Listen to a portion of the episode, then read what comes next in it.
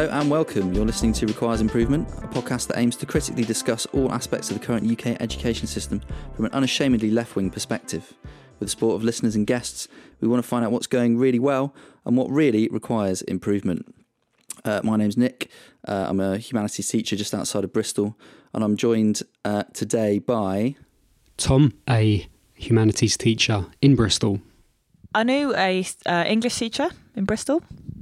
I'm Charlie. I'm a primary school supply teacher. I'm Lee. I'm a local secondary teacher and a union rep. Um, today, we will be joined uh, in a discussion with our second guest uh, on the podcast, uh, and that is uh, Vivian. Do you want to say hello? Hi.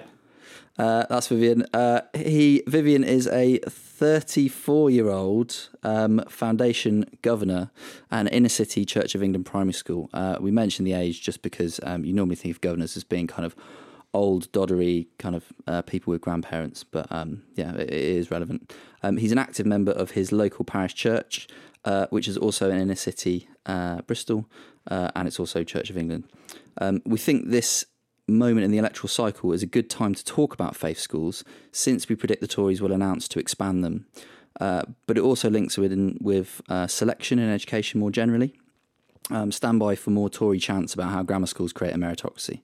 We will be analysing the main party's educational election offers very soon, uh, but now let's do our first segment. So, who requires improvement this week? Charlie, do you want to go first? I am going to go first. My requires improvement uh, in the wake of this uh, general election announcement is that um, I require improvement, and we all do, because we need to up our game, make sure that this one is a win.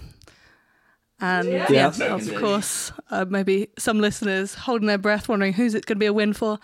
We're hoping Labour. Are we not? Everyone in agreement with that? Yeah. Seconded. Yeah. Yeah. Good. Uh, not that I was too worried about that, but yeah, we all need to do everything we can. This one is the big one. I don't think there's going to be another shot quite like this one. So it's really important that we're out canvassing.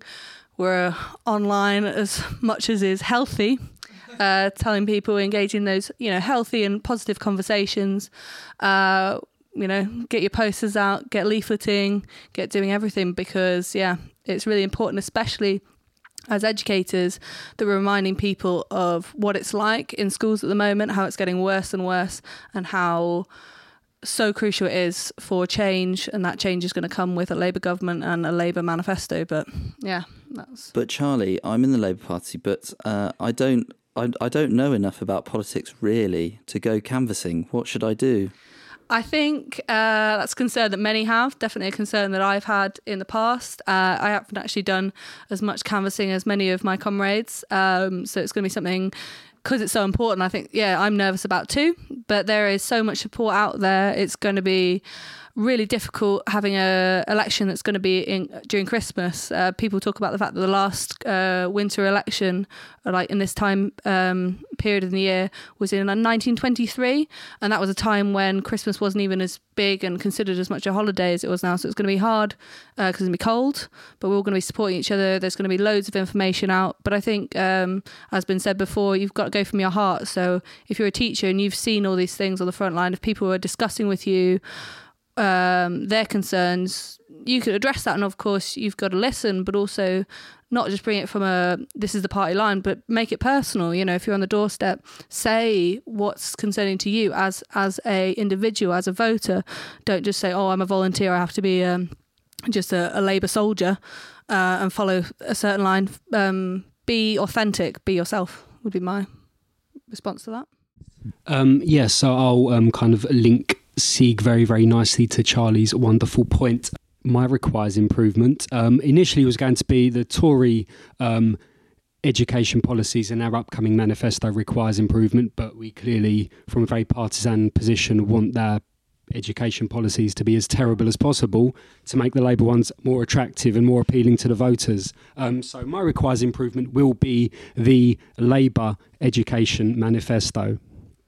So, what about the 2017 uh, manifesto? Do you reckon could be improved upon? Many things. Shout out there it is.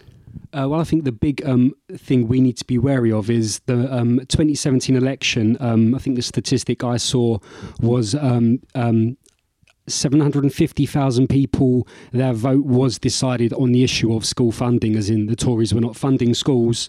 Uh, Labour promised to fund schools. And I can remember reading when they went to kind of the marginal constituencies that went um, from blue to red, places like Croydon, Canterbury, the people they would find to give their opinions were kind of um, Tory voting teachers who said, I will never be voting Tory again over education. So I think um, Boris Johnson and the tactical political genius that he is realises well, if all these people are voting on education funding. Let's bung some more money to education. So we're going to see more money from the Tories promised on education, on improving school buildings, which was something um, that they um, scrapped in 2010. We're going to see um, a bump up and a pay rise for teachers. The last thing I read was um, starting salaries of 30,000 for teachers, which is not inconsiderable. So um, I think where Labour needs to be strong is firstly on improving on the 2017 manifesto and having a very clear line of attack on why the Tories cannot just magically find some money from the magic money tree, turn the funding tap back on, and hope the last nine years or so haven't happened. Um, so, the big differences between the 2017 manifesto and this one um, on education um, I think are going to be because the NES has been flashed out a little bit. Uh, namely, uh, we've got strong commitment from the leadership on um, abolishing Ofsted uh, and abolishing SATs.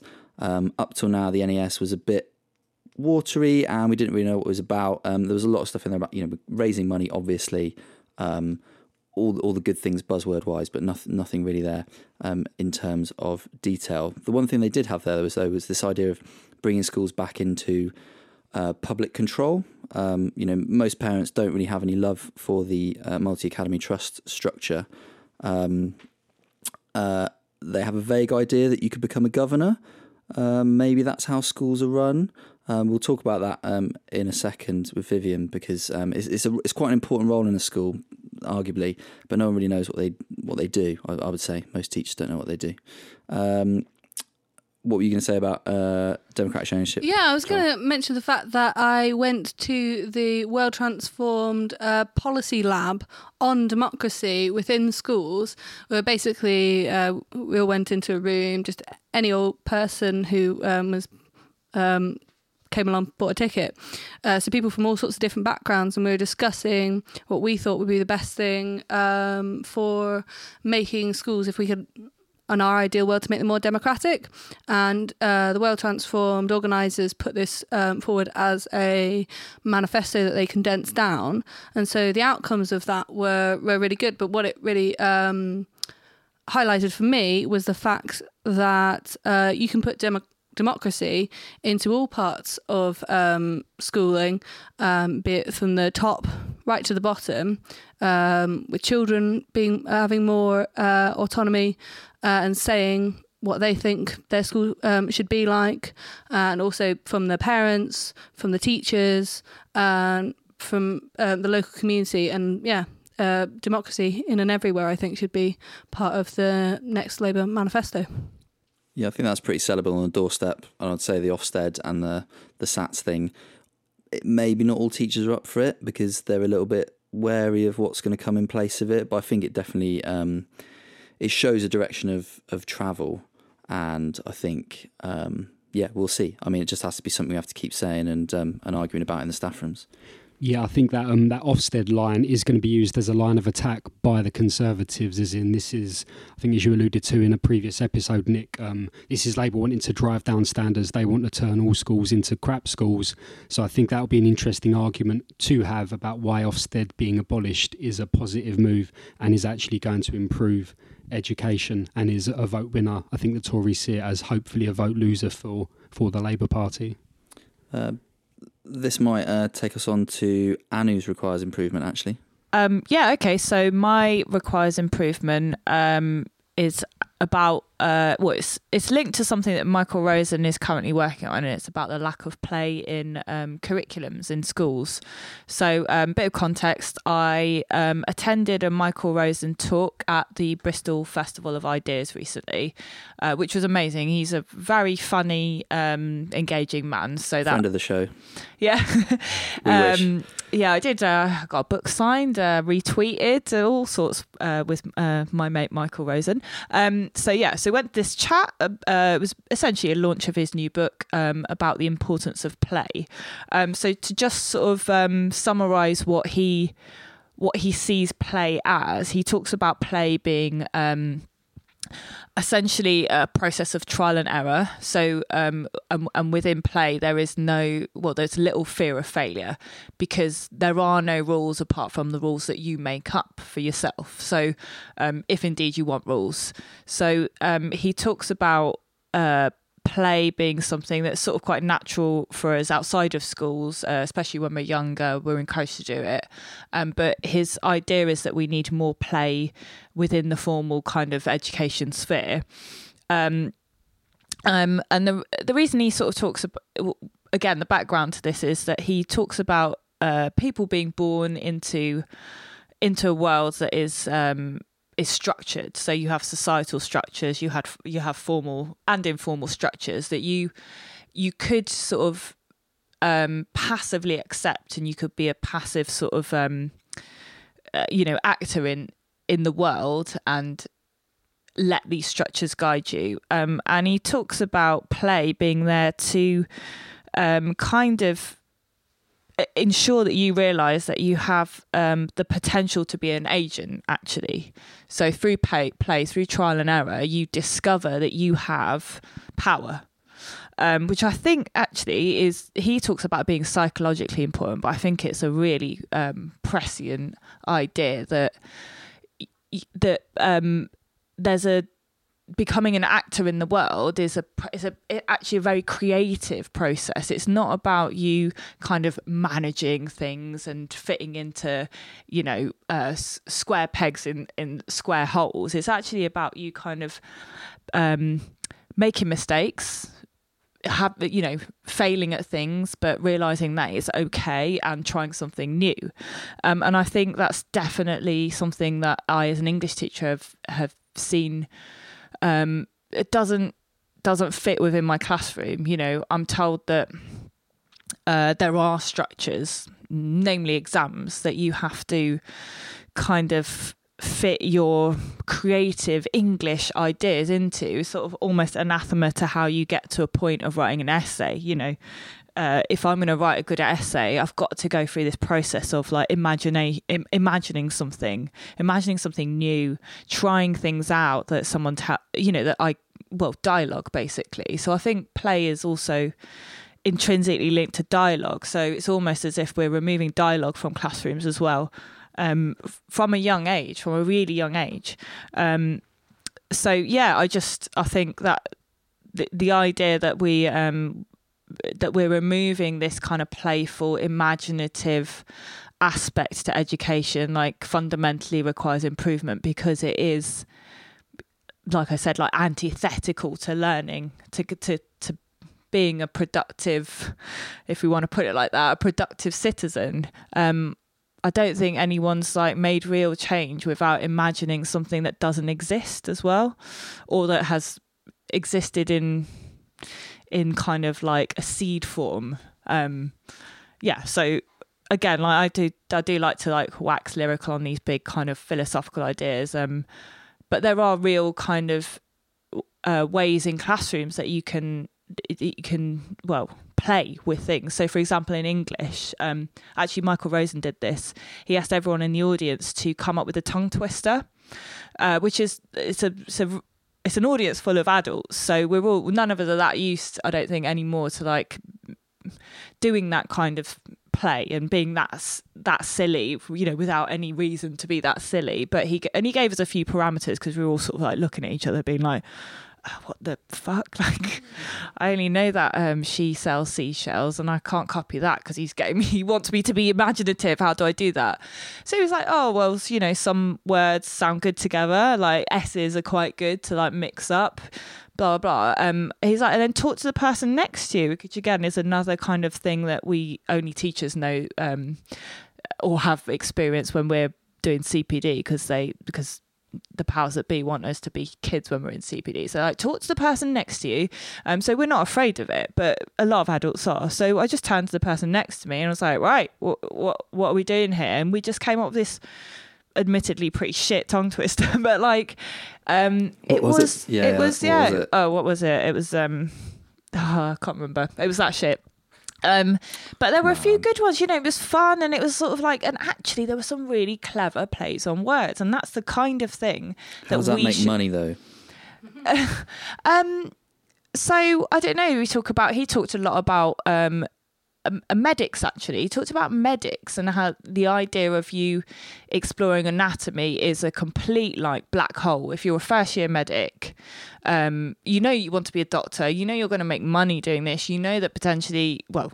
You're going to have an impact on the world that is positive, but actually you start from a, a point of knowing nothing and having to play because you you're cutting open a body and someone tells you right you know i want you to uh, dissect the spleen. And you're like oh shit is it that is that wiggly bit there? Is that bit that's sticking out there? I don't know. I'm gonna have to like have a go and see if it's wrong it's wrong if it's right uh, you know great etc so like play enables you to like actually do the stuff of of like i don't know money making work if that's how you want to put it so yeah it was it was a great talk Yeah, it's it's definitely something I totally agree with. We need more we need more play in in every year group and every aspect of education. It's funny that yeah, you talk about like the theory behind it is so clear that yeah, if if you do things through play, you do learn so much better. I can't even remember the exact numbers, but you know, if if you want to learn a new skill, it might take you X number of hours, many many hours. But if you learn it as a game, you learn it like basically it's just like that. It's it's Yeah. very very much quicker. So there's, you've got that aspect of it.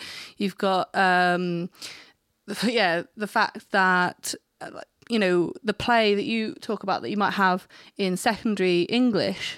You know that's going to be so much harder if you kind of gave up on play as a concept, or someone uh, along the way gave up on play because they're you know, you know senior management tell them that um, they need to be at their desks doing formal learning. If that stopped at year one, like it usually does, and you're supposed to weave it in maybe a little bit once in a while in an English lesson or maybe in a science lesson. Um, what what hope is there to make it as valuable and as powerful as it could otherwise be if if we structured our education system differently? yeah I think um, th- there, there used to be a thing called Mantle of the Expert. Um, that was amazing when I saw it in a primary school, where if, uh, say, Vikings was the, the topic for the term, then uh, creative writing would be about uh, like what you're uh, saving up to do to, with your gold, or like maths would be um, if 20 rapists are in one long boat, how many? how many are in 20? How many nuns will survive? But I think what you say about imagining, im- imagination and creativity, we we are- seem to be in that form as humans, and like Winnicott, child psychologist, says that very much, and, and not just as children, but as um, as adults as well. And it, that approach engages children with the subject matter, and that's invaluable. Yeah. Absolutely. Yeah. Um, I think actually the NEU um, loves Mantle of the Expert. We passed they a motion do. on it at a conference. uh, Well, they do a lot of like CPD with it. I uh, personally, I'm familiar with it, but um, this idea of immersing yourself again, I'm going to use my English background, but like you're you're studying, um, I don't know, World War One, and and then you get your you you write you get people to sorry students to write diary entries as if they're world war one soldiers in the trenches you know like ultimately they're not going to do a, creative writing exam that gets them to put themselves in the shoes of a world war one expert but um uh, sorry soldier but but it enables them it gives them a way in um also i think it's invaluable in that instance as well uh, for cross curricular learning to happen. Um, I don't think any of my World War One poetry lessons would have been as good if I didn't hadn't have done some history um, with my students. So um, again, like you know, the kind of power of imagination and, and what what lessons could be if we only sort of stopped thinking about learning as like you know learning English and then changing your mindset because now you're ch- learning history and now change your mindset because you're learning X. You know, um, I think that again also requires a bit of playful imagination from the powers that be because um, there are better ways to to get kids to do exams if that's what you want to do. Can I ask, um, I think, a linked question um, to you as an English teacher, Anu? Um, so, in my school, and I imagine it's the norm in all schools now, I'm thinking of particular of the play An Inspector Calls. And I, I remember very, very little of my secondary education but I can remember that. I can remember very vividly that moment where like the penny dropped, uh, the twist is revealed at the end. Um, Don't ruin it. for those who haven't read it, I will not ruin the, the twist in um, JB Priestley's An Inspector Calls. Um, but in my school now, and I assume it is, as I said, in most schools, they kind of they give you a one page summary at the start of your kind of course of learning this topic with the entire plot Yeah, laid out in front of you. Yeah. You know the end before you get there. yeah. What do you make of that? I mean, uh, you know, with my English teacher hat on, and I've got to get my kids to pass an exam at the required level of progress because otherwise I'm going to be in a, you know, dark room with a light shone on at me at the end of the year. Um, I have to do that. I, you know, if I'm teaching Romeo and Juliet, I've got X amount of time to do it. Um, and that's a that's a dense play for some kids with uh, reading ages of nine years old. You know, I've got to get everyone um, at the point where they know that play to the extent that they can and answer exam questions on it. So, um, personally, I advocate that if you're teaching in a classroom, um, you know, in 2019. However, uh, I mean, God, if you, you know, someone reveals the what happened in EastEnders, you know, to their mate, and their mate kind of scream, "You've ruined my life for the day for me." You know, like where's that passion? Um, where's that? You don't get that with kids reading these books now because it's been removed from the the exploration as well. Like, what do you think's going to happen next is removed, which is a an integral part of them using their imagination and actually critically thinking about what's gone on with these characters in this context of Elizabethan or Jacobean England, where the situation of women is this and the situation of uh, young girls with aristocratic fathers is this. What do you expect to happen next? Like, I you don't have to think about it. Um, that is not going to. That is to. I don't know. Are you going to go out of that room thinking that? Um, I kind of know a bit more about how the world works now because I've discovered it. I don't know. I, I think the big big Yeah. problem is a lot of those kids have never seen a play, and maybe they will never see a play if the school can't take them to go and see a play. So that doesn't really make sense anyway. You've already take you're already analysing something completely out of context. It doesn't really make any sense. Um, but it's just you don't actually have time to let the kids be confused by something. You know, you don't have time for those themes to like bubble away under the surface and for characters to develop and for then the kind of the, the you know the thing to twist around and slap him in the face, which is what what what it should be because everything is is something else now. What you're doing, you're not analyzing a play. You're playing a you're playing another type of game, yeah. but it's a pointless and shit game where there's winners and losers and it's of absolutely no consequence other than getting a piece of paper with a with a number on it. Can I, can I just say one last thing as well? So, like the kind of mantra in my English lessons became like spoilers are essential, um, and like, I totally agreed. Again, I think the the the my former boss, I think, is a scholar and a gentleman. He's a very clever, um, imaginative guy. But it, he got to a point, even as head of department, where he was just like, Do you know what? Spo- at this stage, spoilers are essential. There are ways we can get them into words, into into like passionately thinking about what they're reading, but unfortunately, we're going to have to ruin the end of these plays for them. Um, which would be all right if we'd taken them to see it first. You know, if we get them to see the play first and then we go back and we study it. But we, we obviously don't have that option. So, um, yeah, spoilers are essential. That's uh, that's my takeaway from teaching English. Um, Cool. So it could be, you know, we don't need Ofsted to make it better. We have a better school system by introducing play, and these are things that pretty much everyone can uh, can get on board with. Um, Mantle of the Expert maybe needs to be something that we keep bashing away in the classrooms as something that is proven proven to work. Um, we got another requires improvement from Lee. Yeah, so um, you know, it seems timely with this episode uh, that we reflect on the fact that um, whilst it might be a bit sleepy in your school. People might be a bit browbeaten. People might be a bit reluctant sometimes to stand up for themselves. Um, everywhere, somewhere, in one place, or several at once, uh, teachers are fighting for their very existence. And uh, I want to give maximum solidarity and a shout out to both the uh, Chicago's Teachers Union over in the USA, obviously, and uh, you know the National Education Union. Uh, our many of our post sixteen centres have been taking action this week. Uh, they've been on strike over the obscene government cuts to uh, you know post sixteen education. Um, even you know have a fairly moderate outfit like the Institute for Fiscal Studies puts the funding cuts to post sixteen centres at eighteen percent over the last nine years. Um, it's a massive, massive middle finger to uh, anyone who hopes to to claw their way out of the situation via education. Um, the government are social criminals, to borrow a John McDonnellism there, um, and our members are absolutely on fire. They're right to be taking strike action to try and you know get the level of funding that's even barely commensurate with running a, a sixth form centre.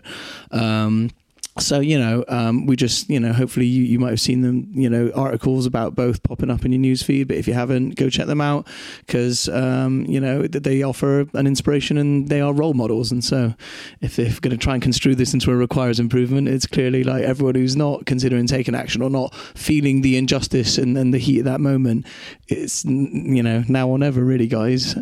Tom and I think to build on that, in terms of um, taking action, uh, taking action in itself, I've always found a really um, positive uh, thing to do. Um, a friend of mine who listened to this show and gave me some very positive feedback um, is a sixth form teacher who took strike action last week and will be taking further strike action mm. in November. Um, yeah, so he was on the picket line, um, a school nearby, a secondary school. The members there had a whip round and raised seventy pounds and bought them the picketers breakfast. And just that kind of kind of everyday low level solidarity, um, I think, is really powerful and really transformative.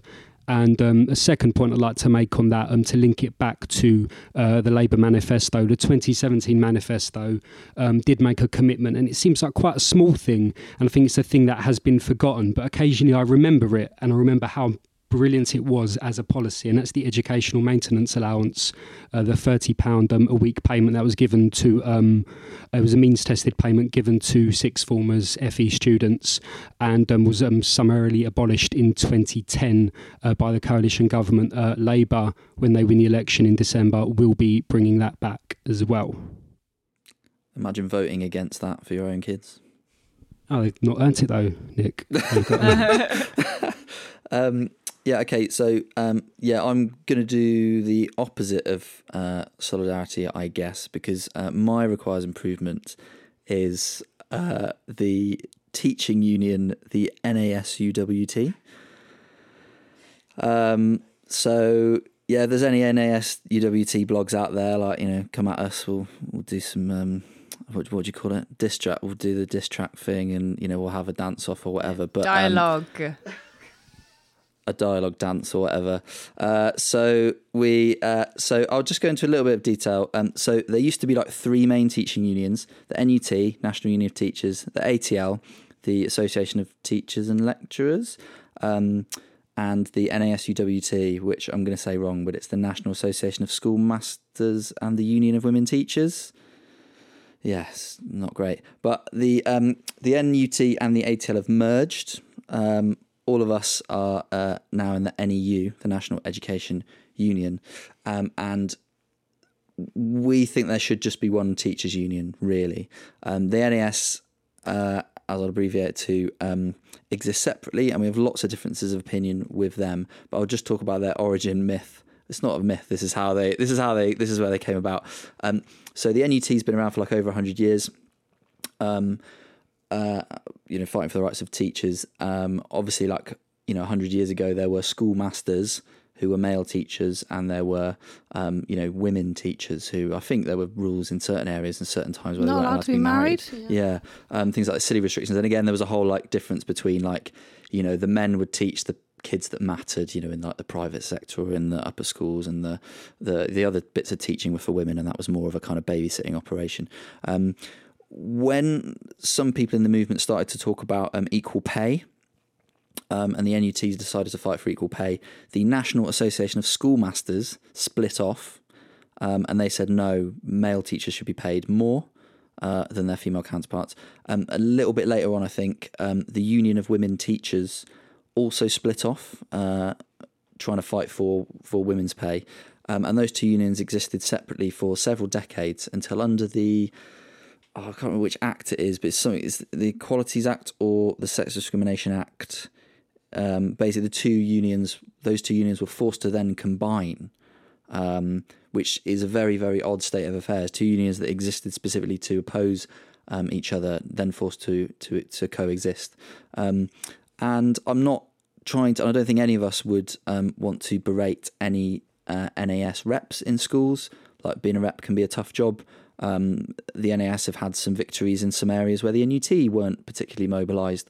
Um, so, you know, I'm sure everyone could share some good things about the NAS. But um, just as a union, when we look at it from the NEU platform, they're, they're not democratic enough. And they seem to just miss actually fighting on any of the issues. Um, they don't seem to do any kind of like public campaigning, and now they only, they seem to be a teachers' union only, whereas we're an education union. You know, we fight for education to be better. We fight for the rights of support staff and um, teaching assistants and everyone involved. Um, the NAS are very proud to be a teachers' union. They just want teachers' rights to be and working conditions to be as good as possible. Um, and just they've just come up in the news recently because their um, general secretary, um, who's been in place for about fifteen years, um, has been found, or they've admitted that they're in breach of the law because they've overstayed their elected term um, under trade union law, um, but they're still just going to carry on in that role for a little bit until they retire because apparently that's apparently that's okay. Um, there's not been a contested NAS election in 30 years for the head role. It's just always been like some kind of insider candidate um, that's taken it each time. I don't know what other other people's thoughts are. You know, and some people are saying that the NAS are, are done. You know, when when this uh, when this general secretary um, stands down, they will sort of fall to pieces um, because they've kind of outlived their usefulness. Uh, what do other people think on this? I think on that um, first point about um, the kind of the shady going on, shady goings on rather at the top of the NAS, I think it's really dangerous from a wider trade union perspective, um, considering the attacks we are under as trade unionists and our right as trade unionists. That's basically a stick that um, uh, the right wing can beat us with, oh, another corrupt union. It's just like the 70s and on and on and on. So I think on a wider level, I think that's pretty shameful. I'd say my point would be yeah, we, we mentioned about the fact that uh, we all think that there should only be one uh, education union. I'm not sure just one. Yeah, I think we need to eat that one out a little bit more because there's lots of things that would improve our sort of ability to um, actually change things as a union. And it would be good if, you know, the NEU was bigger and bolder and a lot of the people uh, who work in schools uh, were in a union, preferably the NEU. Uh, that would make a huge difference. But forcing there to be only one uh, in whatever way wouldn't necessarily. No, yeah, so how, how do we come about that that to that outcome?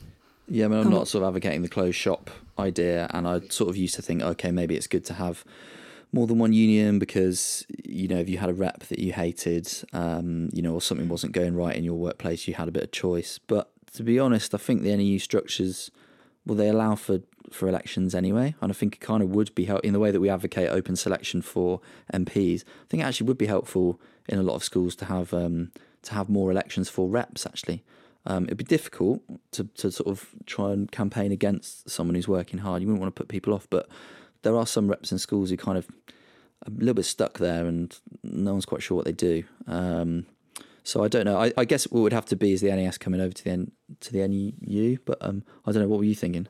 Having other little unions. Yeah, I think there's there's lots of smaller unions. In yeah. fact, when you look at, um, I don't really know the number of uh, education unions, but I know broadly there are thousands and thousands of unions, and it doesn't necessarily mean um, that the, there's so many means that things don't get done. There are actually small unions that are very effective in in their um, sector, but um, yeah, it's my point was not so much NEU being as bigger and better is a would be a bad thing, more that um, issues within other unions that are corrupt or just um, have um, bad politics or um, bad practice um, doesn't necessarily mean that we get rid of them all, as, as you said. But yeah. I think well, but I don't think I don't think it's up to the NAS to sort of prove why we should care if they disappear because they, uh, you know, they they sort of don't even really care about funding. They don't really seem to whip to complain about that. Um, they their main the main thing they're campaigning on at the moment is behaviour, but they kind of comes across like they just sort of hate kids, and I sometimes hate kids. But uh, in terms of my role as a union rep, it's it's not it's not about that. It's been really really positive when we've we've been fighting for our own pay and conditions, but we're saying that we're doing it for the kids, and I just don't get that from anything the NAS have ever put out. I think from, from years on end, when the reporting does come from the NAS conference, and I'll concede that may be wholly unfair. I mean, the amount of times NUT and NAU conferences have been misrepresented, but I think year on year it does seem to be the NAS sit around and be like, oh, well, for some reason behaviour's got really, really bad, and the parents are being really mean to us um, totally uncritically with no kind of concept of austerity or what has been going on in the wider world, as if the, the school they work in is somehow divorced from the community they serve. And again, that's not um, to criticise the NAS or NAS members, NAS reps, certainly not. Um, that is the impression they get. Sorry. And I think um, Historically, the NAS have also paid lip service to the idea of professional unity, as the NUT did. But I think the NUT and the ATL, um, who um, have two very, very different traditions and different histories, I think they did take um, a leap of faith and a step into the unknown to merge and form the National Education Union, uh, the fourth largest union in Britain. Um, but I don't know if the NAS are still um, parroting that line of we are for professional unity because but just not with you guys who are the half a million members or whatever it is in the NEU, um, which again would seem um, a little bit strange. Yeah. Cool. So um, let's get on to uh, our guest then. Uh, he's still here. Sorry, we've been going on a bit. Uh, I'm not sorry. Um, we, um, I guess we could start by saying I don't know, Vivian, what does a governor do, or what do you do in your role? Um, well, the role of a governor is, is often described as being a critical friend. It's a bit like being a charity trustee, but with less um, executive authority. The idea is that um, people from the community, uh, parents, staff, and in my case, where there is a school with a, a religious character, um, people appointed by some relevant authority uh, to that to represent um, a group of people who will um, be there to challenge and encourage uh, senior leadership. There used to be a thing called community governor, but uh, that's gone. You can guess when. Yeah. Um, so one question I have is if a teacher, I've I've known teachers who were governors themselves, uh, who didn't feel they could uh, point out something was wrong. But if a teacher generally uh, at the school you work at felt that something was wrong, if they went to you, uh, what could happen and what would happen? Do you think? Uh, then it uh, becomes a matter for the agenda. I mean, properly speaking, that would usually be best done by speaking to either the staff governor or directly to the chair of trustees. Um, hopefully, the school would have a decent complaints policy, I would think. But uh, if it became like a, a strategic issue, then it should be brought to attention of governors, definitely. So um, it would be difficult for them to do it like more privately. So it's not um, that sort of one to one sort of support. It would have to all be um, above board. And yeah, I, the only reason I ask is I think that um, one thing that uh, teacher governors and teachers in general find a bit intimidating is that sort of need for everything to um, in the first instance uh, become like a public matter, it makes you very scared for your career. If you, you know, you're seeing maybe your school is not just one problem, but many, many problems uh, is wrong with it, and you see these governors coming in, and um, they're smiling, and senior management smiling, and everyone's um, acting like everything's fine, and you're going, but everything's not fine. And so I have had in the past in my head, are they bad because uh, the fact that they're allowing this to happen, or are they just completely um, kept away from all the difficulties that, uh, in our school? We're hiding them because if if we really were allowed to say it, it would just open up a can of worms that. Um, well, that, that could yeah risk the teacher who in question maybe pointing out his career and uh, generally uh, put a whole bunch of what senior management might see as negativity uh, that ultimately results in nothing. Yeah, sure. I mean, school governors should be approachable and um, be there to talk to people privately, uh, whether that's staff, parents, or children. Uh, but um, ultimately, the role is is that strategic one, so that. Uh, that can feed into that governor's thinking. They might want to raise it as an issue or have another private conversation, but ultimately, you know, governors aren't involved directly in the management of schools, so there's only so much that um, only so productive that conversation can be. But um, in a, a, lot of governors have a real uh, concern for staff welfare, um, and uh, hopefully, particularly in schools of religious character, uh, might um, volunteer extra time to have a kind of a pastoral role, perhaps. Um, I think that's something that governors are particularly good at doing, can be good at doing, um, and the strategic element of it uh, can be quite random in governorship, uh, depending on why somebody wants to be a governor, uh, what their background and experience is in education or in other sort of like professional roles or what they bring to the table, really. So, um, how much do you think governors actually know about their schools? Because there are some, you know, so I get the feeling that in in secondary schools, issues build up and build up and build up and build up, and um, management are quite keen to hide those things from the wider community because they're terrified of poor behaviour. Um, you know, kids telling teachers to f off all the time, um, triggering an Ofsted. Um, I just wonder if how much you think governors know about these things. They seem to be at quite a distance. Maybe it's different in primary schools, um, just because the whole community is a bit smaller. But um, how how do governors get an idea of what's going on in the school, or do they just get it through senior leadership? Well, governors ought to be acquainted with most of the policies which um, operate in the school. The level of knowledge that they have, I guess, is only as good as the um, accuracy and honesty of reporting that uh, senior management will bring. But in uh, my own school, behaviour, attendance, um, uh, and learning are like quite closely monitored and honestly reported on. So the uh, the role is to to pick up on things and saying, well, what's happening here? Looking for reasons that those statistics might be a bit skewed, or looking for um, assurance that uh, blips and things are being dealt with. Um, and just to understand the, the, kind of the wider context of why uh, attendance in a particular year group or, or class within a year group might be poor. Um, and to get to know the school in that way, I think there's the statistics on the paper, but the questions that that raises are where the sort of anecdotal kind of like touchy feely knowledge com- comes in. But that's all confidential to uh, to governors' meetings as well. Um, do you have? I know another governor, and they've done learning walks before. So is that something you've done, and, and how like frequently do you do it, and what what guidance do you get like for doing that?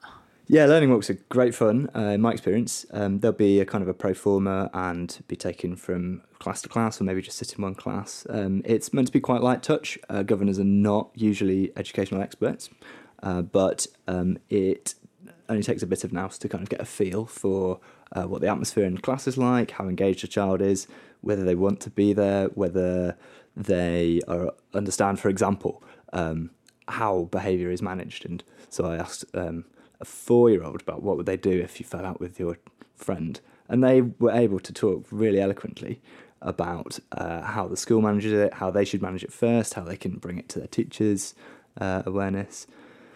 Um, but I mean, also you get to see what's on the walls, you get to see what kids are doing, and whether they are creatively engaged. Uh, Vivian, can you uh, tell me about your um, journey, please? Um, you seem to be um, a young man, youngish man, um, and the popular image I think many um, people have of governors is older people. Uh, so, how did you become a school governor? I was looking to volunteer in a, a kind of a civic role um, rather than just within my sort of own uh, sphere of awareness. I uh, knew a little bit about education. It's certainly something from my own experience that I um, value very, very highly. Uh, and so I was able to um, to volunteer in that way. and I would encourage other people to as well, if um, particularly if you have children. Uh, but in the governing board that I belong to, there are probably people roughly my own age, to whom would be parents. Um, there are staff my own age. Probably in terms of retired people, maybe it's about half. Uh, but yeah, I think that, that image can can be uh, substantiated, and, and, sometimes it's it's not. It's just like your uh, average union committee, isn't it? So, uh, sorry. so, Vivian, can you tell me um, a little bit about well, what what you perceive as the nature of um, faith schools? Um, you know, what are the benefits? What are the downsides? What are they? Um, and do the benefits, you know, o- overplay the downsides in your opinion? Well, I think if you look if, if you're looking at kind of how faith schools are legislated, um, what, I think the question really is what opportunities are there. Um, to answer your question would be to look at each school. Every school is different, and every faith school is different. For example, if you go to in this uh, Anglican diocese out to Sherston or somewhere like that in Wiltshire, you're going to have um, a small, very white, largely middle class group why though? Because that is the only school in the village and they're the people that live there. The four Church of England schools in inner city Bristol are between 80 and 95% um, BME. That's a sort of not an answer, but that's all I've got to say to start with. What do, you, what do you make of that? So uh, they're meant to be an inclusive place. Um, they're meant to be places which uh, will um, instill ideas of, of virtue, ideas of things that are important. Um, I can only really speak from my own experience about Church of England schools, and they will be different to, uh, say, Catholic schools or Muslim schools. Those two, there's a kind of advantage that um, schools of those religious characters can exist, and certainly because, as we see in um, some parts of the Midlands, and as was the case, say, in Liverpool 100 years ago, they allowed for uh, social um, and cultural groups who had a, a, sort of unified faith identity to be able to um, educate their children, to be able to uh, retain their community um, identities. And while there are arguments against um, integration, I personally think that people integrate when they feel happy and welcome, and it's not about some kind of overly managed dispersal of a group of people. So there's an advantage to um, providing a home. Uh, in the Church of England, the official um, guidance, although that's not legally required, is that the, there aren't to be um, religious criteria in admissions. That's not the law. People can set those. Um, but the national vision for Church of England schools in England and Wales is that um, there to be a place of hospitality that the church provides um, to serve that local community rather than any kind of like like paranoid ghettoization, I guess. Um, so um, I guess we could go into the criticisms of uh, of faith schools. Um, there is a criticism that uh, faith schools, despite the law, they end up selecting um, on religious grounds, but then that is a kind of um, affront for really selecting on academic grounds or more about sort of picking the right kind of child to go to a school. Um, you know, you can, and there's sort of jokes abound um, about this kind of stuff, but you know, little, giving little Jimmy a, a, Catholic middle name and pretending to go to church every couple of Sundays just to get him into the really good Catholic school around the corner. Or like someone playing up their Irish heritage um, just to get kids into a Catholic school. Um, if you look at the statistics on this, I think I'd, I'd, someone um, tell me I'm wrong if you want, but I'm, I'm anywhere where there is selection, um, you end up with fewer SEN kids, you end up with fewer kids from impoverished backgrounds, and that would be part of the argument into getting rid of faith schools. We shouldn't be selecting on any basis because it's always going to favour people with more social capital um, and capital and and clout like that. Well, yeah, I'm sure that that can be true, and if there's a system, people will play it. But um, calling your, your child Michael Patrick is probably a lot more affordable than, than buying a house in a, in a middle class suburb. So fair play if that you want that child to go to that school. Um, I don't personally think that there should be faith schools with um, religious selection criteria. The legal maximum, I think, is 40%, and for new um, academies and free schools since 2010 is 50. Um, this kind of like leads into the Tory horrible thing of going like, yeah, faith schools, we're going to get Britain back to traditional values. The Church of England would probably rail against that, really. That's not the mission of those schools. But the Church of England is the biggest kind of um, provider of schools with a religious character, and for say like uh, free Muslim schools or for Catholic schools, they will probably because they're not the established church have a different idea of what it is that they need to be providing and have a stronger sense of wanting to be able to have um, the the faith identity that is is core to their own um, communal sense of self uh, to be uh, alive and well in their children's education. Um, I'm not going to speak against that if that's what people think is good for their children, um, but maybe it's maybe there are better places for it to happen. Um, so, Vivian, what is a faith school? Well, um, a vague term that um, has no legal resonance. It's used very widely. Um, there are schools which legally have a um, religious character, and uh, that will be present through um, the ethos of the school, which should be um, accessible to anyone who attends. And uh, it should also be, it will also enable certain levels of uh, what you can do in RE, so it uh, used to be.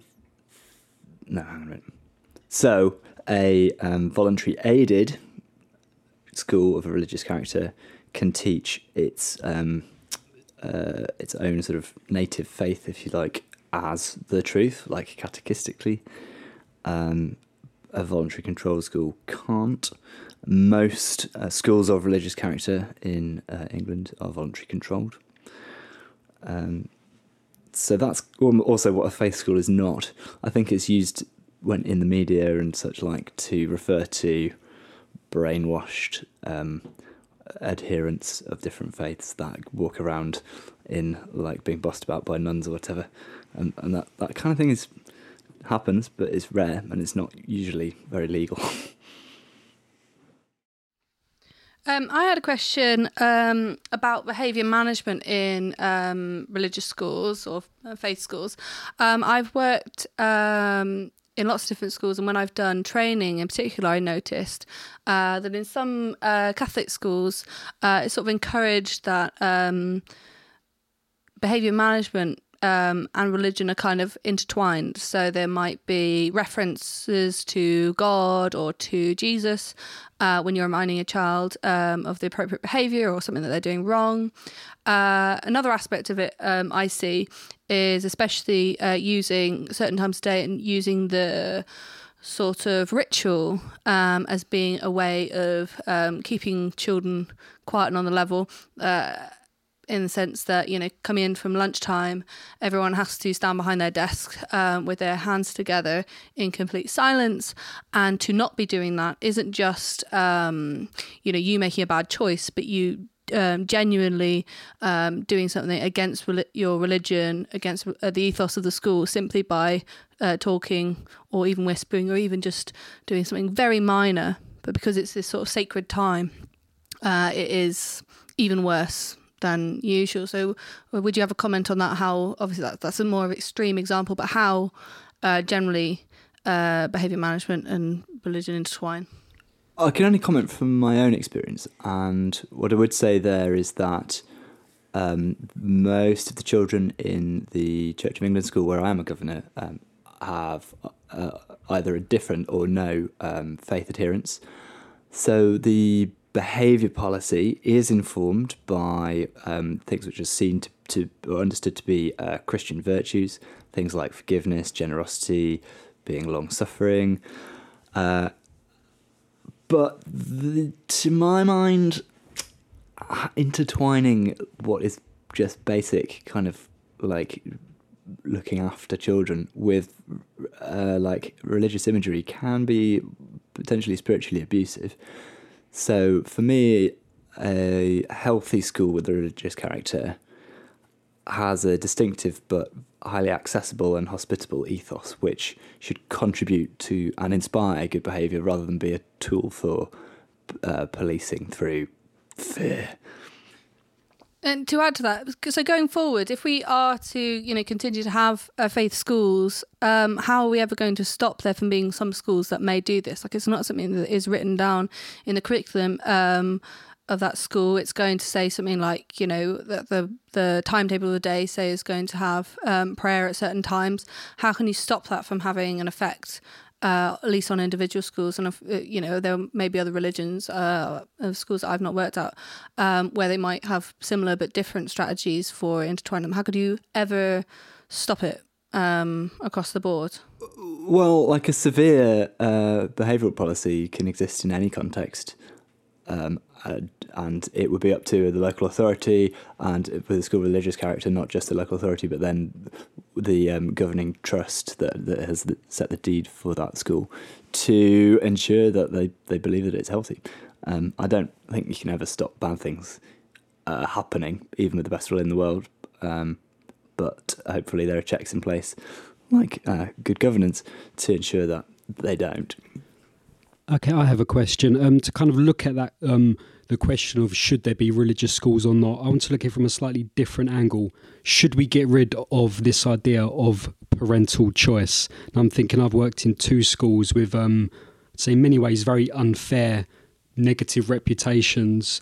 Um, so I've often seen kids living literally next door to the school in uniforms of other schools waiting for buses very early in the morning. Should we get rid of this idea of parental choice entirely?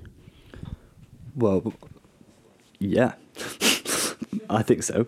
Um, I don't think that people, I think all schools should be supported properly, centrally and locally, so that they can all flourish and um, bring each child that they uh, come to in their area uh, to the, the not the the best they can be, but to to who they are.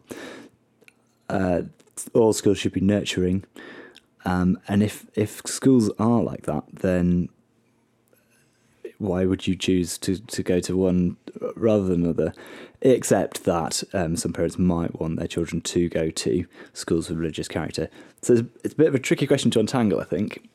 But I mean, yeah, ultimately, I I wouldn't think I would hope that people would want to send their child to a good local school and that every school should be supported to be good for its community.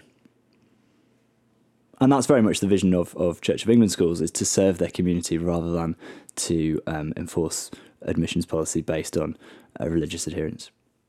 I'm just I'm thinking more um, I'm thinking more in my experience of religious schools. Um, so I'm thinking going back to when I grew up now, my school was always very low down in league tables, and the top school year after year was always a Catholic school. And um, Nick's kind of mentioned that big joke of all the the middle class um, kids and families in the area suddenly had a deep spiritual conversion to Catholicism around about their 10th or 11th birthday. Um, so it's this idea religious schools are they being i suppose abused by sharp elbowed parents um, as a um, as kind of a, I suppose selection by the back door really? Yeah um, totally. I'm sharp elbowed parents will abuse everything so would the then response to that be to kind of take away this idea entirely of parental choice i'm not sure what that looks like if it would just be you go to the school that is closest to you geographically, I suppose that opens up new contradictions of all that will just inflate house prices exactly, in areas yeah. where schools do have a good reputation. So then I don't know, would the response to that be some sort of deep South American style busing system uh, to kind of break down social barriers? Um, I don't know. I just feel with my entire career I've been v- very, very aware of teaching in schools that do not reflect the community they are in, as in certain um, groups, certain members of the local community will choose to send their kids to other schools. Um, I think, firstly, to the detriment of that school, um, which I've always worked in schools with a really dedicated, brilliant um, teaching staff and a lot of brilliant, wonderful kids. I think they would benefit further from those schools being more socially mixed, either along kind of lines of ethnicity, uh, religion, and I think crucially, uh, the big elephant in the room is always class. Um, I feel does the existence of religious schools does that just add another layer of um, social division? Really, I suppose. Well, I think social division exists, um, and I don't think it's always fair for to lay the blame at the door of religious schools. As I've said, uh, some of the the worst performing, or definitely schools in the most deprived parts of Bristol, are church schools. Um, equally, there will be those which might be selective um, and which are subject to abuse by sharp elbowed parents, like you say.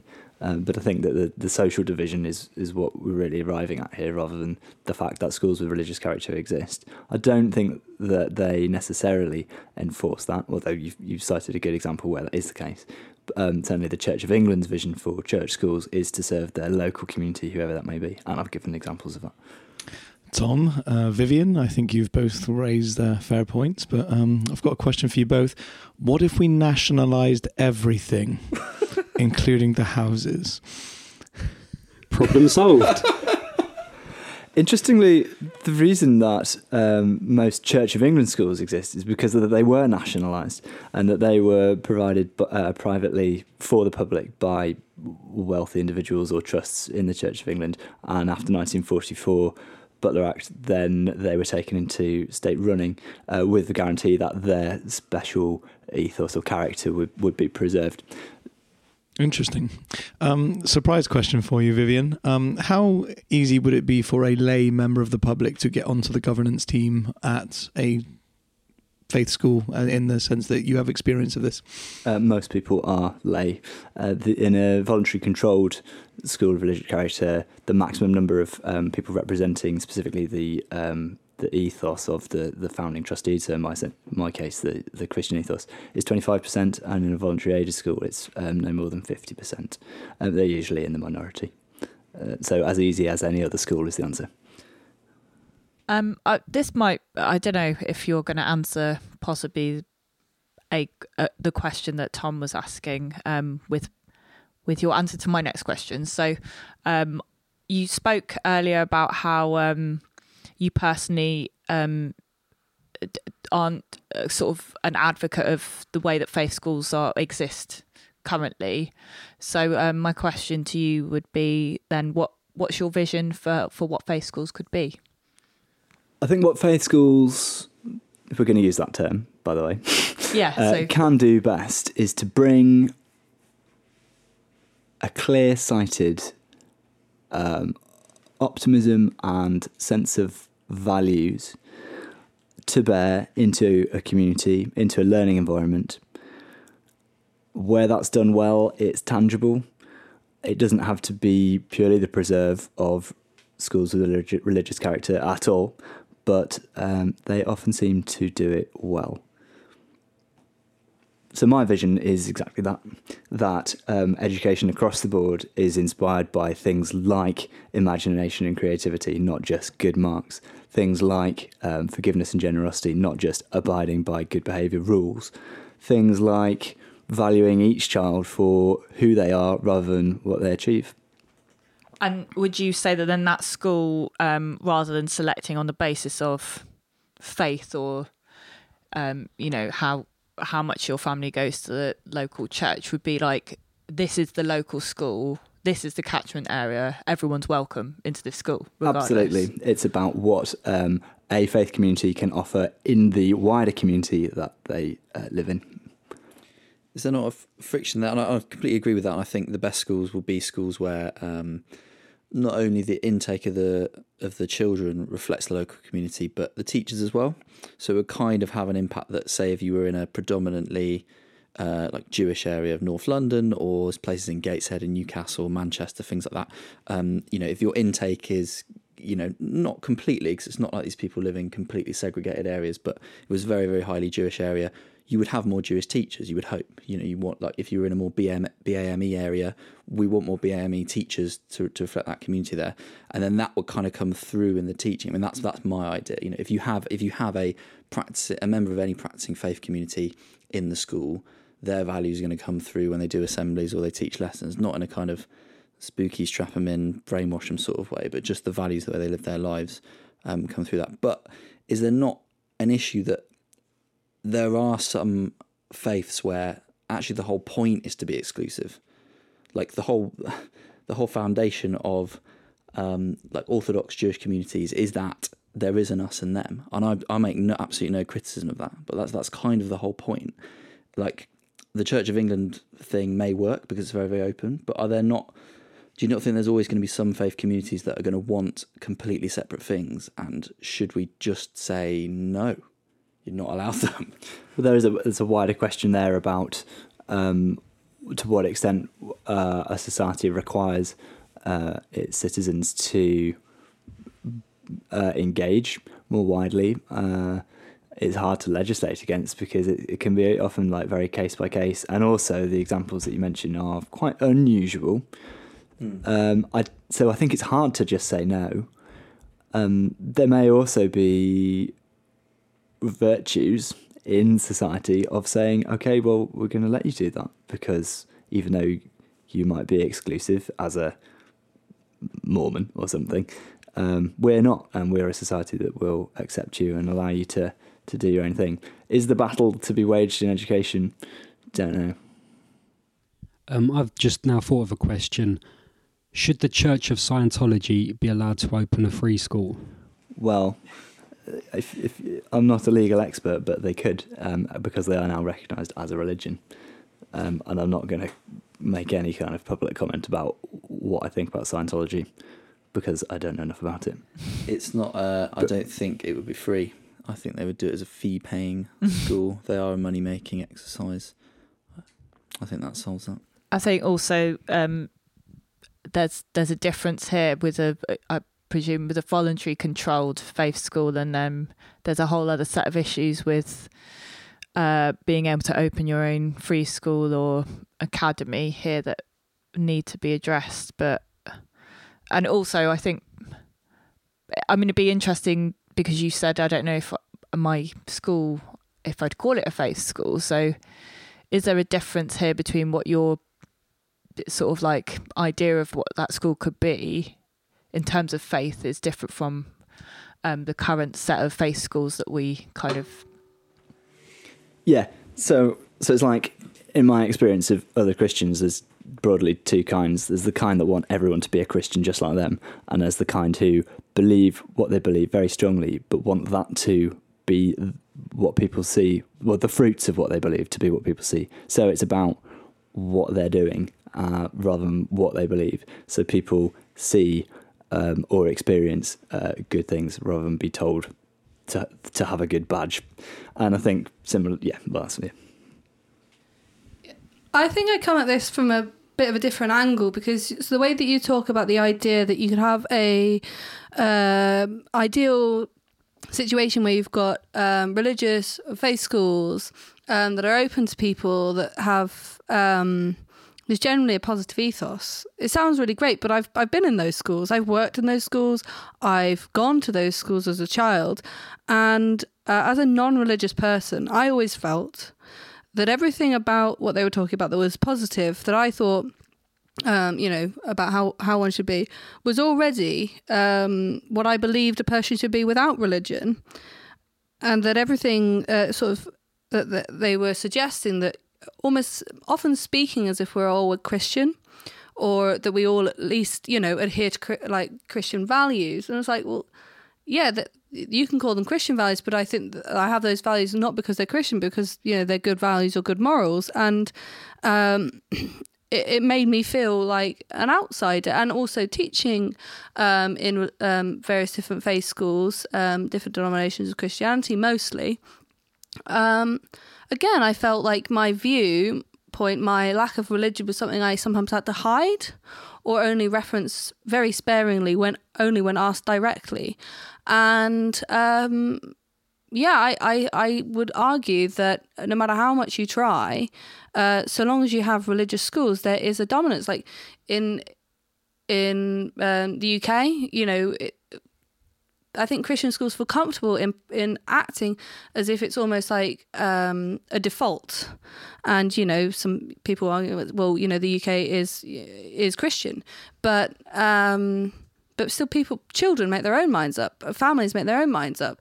Uh, and there are lots of other religions out there. You, I wouldn't say I could just um, go into another another religion school, and people would just um, be like, "Oh, you know, it's just a value, isn't it?" No, it's it's a genuine religion. like, um, and you either are or you aren't. So, uh, yeah, what would what would you say to that? Well, I think your experience is is um, very sound and lamentable and shouldn't be the case. Uh, as I've said, I think um, uh, certainly Christian schools ought to be places of hospitality and welcome more than anything else. And I've given examples of where that is the case. And in my own school, I um, was talking to parents at Sports Day. Uh, some parents didn't even know that it was a church school, but they thought the values were excellent. So the, the question then is what do you need to be able to have a strong set of values? I don't think you need to be religious, but where there is in the country that we are um, in, where there are communities that have that strong set of values, they are well placed to be able to make them accessible and make a positive contribution. So the wider question, really, for me, is um, hopefully everyone thinks that faith communities have a positive contribution to make to society. The question is whether that should come into education or not. Um, for me, a school is more than just a apparatus of state and is very much about the people that make it up. And so, whilst I think that specifically religious teaching might better belong outside of the school, maybe as an after school club or whatever, uh, that the ethos that those communities can bring to their wider local community um, is hopefully well rooted um, and to some extent tested, and is to some extent uh, making a uh, a wider benefit that can be experienced by people beyond itself. Okay, so um, to follow up that, uh, I don't know if this how weird a question this is going to come out as. So if if um, if faith schools like have an inherent value, um, then what is your thoughts? Is this completely mad to have the idea of rather than um, no faith or singular faith, have multi faith schools? So literally, really like crossing across quite different um, faiths. Is that mad? Is that something that's happened before? Is that possible? What What are your thoughts? Yeah, uh, it's not mad at all. Um, I think it's awesome. I think the, uh, the only example of that working that I can give is another inner city Church of England school where it's Christian values have informed the values of um, everyone having something to contribute. So it's about stepping beyond uh, itself, and that's the kind of the key difference I would make really there between um, education for like ghetto communities, which is religious, and schools which are contributed by a religious community to the wider community. Um, so I think uh, multi faith schools with a socialist character is the way forward. That's what I'm getting from from all of the speakers today. Not just schools. Yeah, yeah. I Societies. I, I still think I'm tentatively against, but I definitely think I've heard some really interesting values um, and interesting points that I really think are yeah worth Mm. discussing. Absolutely. Thanks for that, Vivian. All right, thanks, uh, Vivian, for that really interesting conversation. I'm sure we'll catch up with more of those things. Um, you know, it's really interesting to, to, to get going on some of these topics. Like, you know, none of these things we can solve um, in one podcast, so we'll have to finish it next time we go for a beer together. Um, so, thank you again for listening. We have been Requires Improvement. I've been your host, Nick, and today I've been joined by our guest Vivian, thanks for having me. and our co comrade hosts. Tom. Anu. Charlie, And Lee. Uh, please follow us on Twitter. Um, thanks to everyone that's followed us and shared us so far. Um, please, you know, anyone you think that might be interested in this podcast, uh, please, please send it over to them, whether they be colleague, um, friend, family, anything like that. Any any trade unionists that would also be interested as well. Um, so our Twitter handle is uh, at Requires Pod. Uh, you can listen to us on SoundCloud, uh, and we're also available now on Spotify. So um, thanks everyone for listening. Bye bye. See you next time. Bye bye.